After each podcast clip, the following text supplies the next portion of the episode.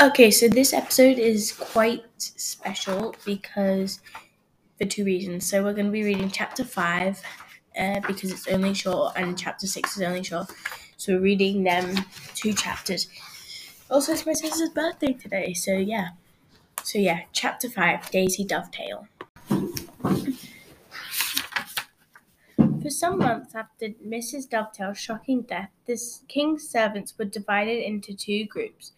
The first group whispered that the King Fred had been blamed for the way she died. The second preferred to believe that there had been some kind of mistake and the king couldn't have known how ill Mrs. Dovetail was before giving her the order that she must finish her suit. Mrs. Beamish, the pastry chef, belonged to the second group.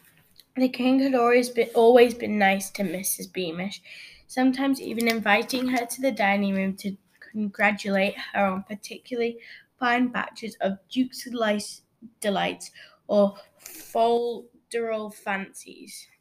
So she was sure he was a kind, generous, and considerate man. You mark my words, someone forgot to give the king a message, she told her husband.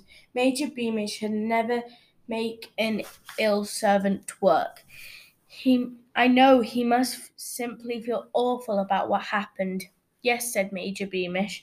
I'm sure he does. Like his wife, Major Beamish wanted to think the best of the king, because, like his father and his grandfather before him, had all servant served loyal in the royal guard.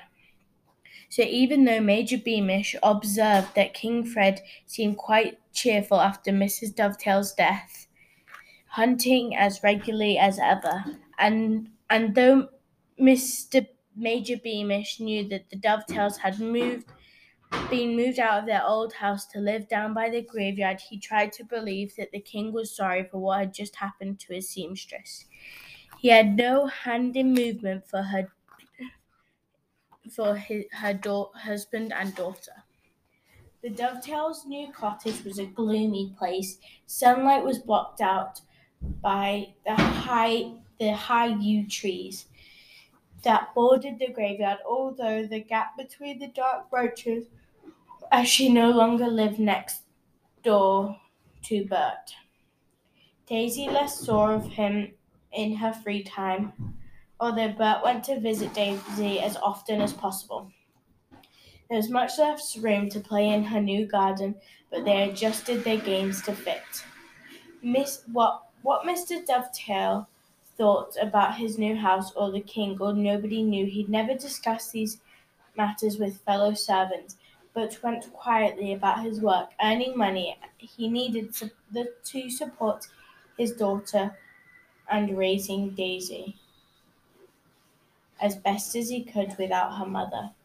Daisy, who liked helping her father in the carpenter workshop, had always been happiest in overalls. She was the kind of person who didn't mind getting dirty, and she wasn't very interested in clothes. Yet in the days following funeral, she wore different dress every day to take the fresh posse to her mother's grave.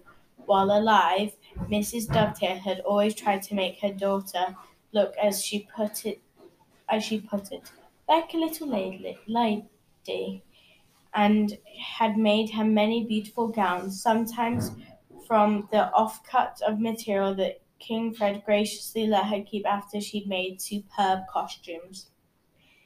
And so the week passed, then a month, and then a year, until the dresses her mother had sewn were all too small for Daisy, but she had still kept them carefully in her wardrobe.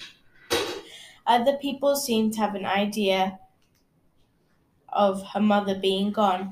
Daisy pretended like she was used to it. On the surface, her life returned to something like normal.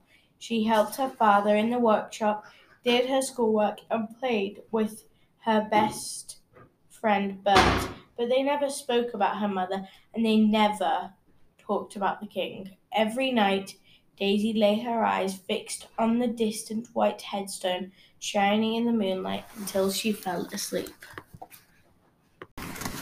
Chapter 6 The Fight on the Courtyard there was a courtyard behind the palace where people Peacocks walked, fountains played, and statues of former kings kept kings and queens kept watch. As long as they didn't pull the peacock's tail or jump in the fountain or climb the statues, the children of the palace servants were were allowed to play in the courtyard after school.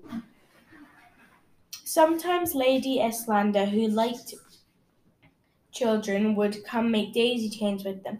But the most exciting thing of all was when King Fred came out onto the balcony and ma- waved, which made all the children cheer, bow, curtsy, as their parents had taught them. The only time the children fell silent, the children fell silent, ceased their games of hopscotch, and stopped pretending to fight the Ickabog. Ickabog when was when the Lord Spittleworth and Flapoon passed through the courtyard. These two lords weren't fond of children at all. They thought the little brats made far too much noise in the late afternoon, which was precisely the time when Spittleworth and Flapoon liked to nap between hunting and dinner. One day, shortly after Bert and Daisy's seventh birthday, when everyone was playing as usual between the fountains and peacocks, the daughter of the new head seamstress, who was wearing a beautiful dress of rose pink brocade, said, Oh, I do hope the king wave it, waves at us today. Well, I don't, said Daisy, who couldn't help herself and didn't realize how loudly she'd spoken. The children all gasped and turned around to look at her. Daisy felt hot and cold at once, seeing them all glaring. You shouldn't have said that, whispered Bert as he was standing right next to Daisy. The other children were staring at him too. I don't care, said Daisy, colouring rising in her face. She started now, so she might as well finish. If he hadn't worked my mother so hard, she'd still be alive. Daisy felt as though she had been wanting to say that out loud for a long time. There was another gasp. All, all the ch- surrounding children and a maid's daughter actually squealed in terror. He's the best king of cornucopia we've ever had, said Bert who'd heard his mother say it so many times. No, he isn't, said Daisy loudly. He's selfish, vain, and cruel. Daisy, whispered Bert, horrified. Don't be silly. It was the word silly that did it. Silly! When the new head seamstress's daughter smirked, whispered behind her hand to her friends while pointing at Daisy's overalls. Silly when her father wiped away her tears in the evening, thinking Daisy wasn't looking. Silly when to talk to her mother she had visited the cold white headstone. Daisy drew back her hand and smacked Bert right around the face. Then the oldest Roach brother, whose name was Roderick, and who now lived in Daisy's old bedroom, shouted, don't let her get away with it, Butterball! And the boys, and led all the boys in shouts, Fight! Fight! Fight!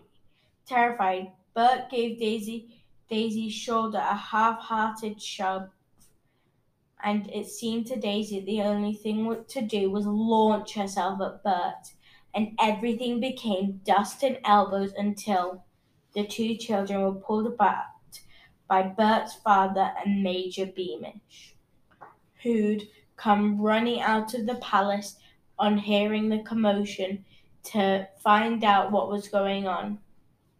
Dreadful behaviour, muttered Spittleworth, walking, pa- walking past the Major and the two sobbing, struggling children.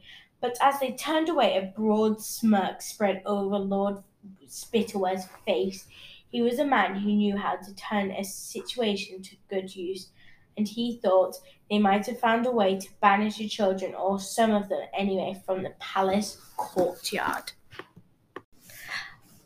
There's one more thing I'd like to say. Um, from now on, most of the time, I will be reading two chapters in one sitting because they quite a lot of them are short chapters and otherwise it's a short podcast so the shorter chapters i read two of them the longer ones i'll just read one thank you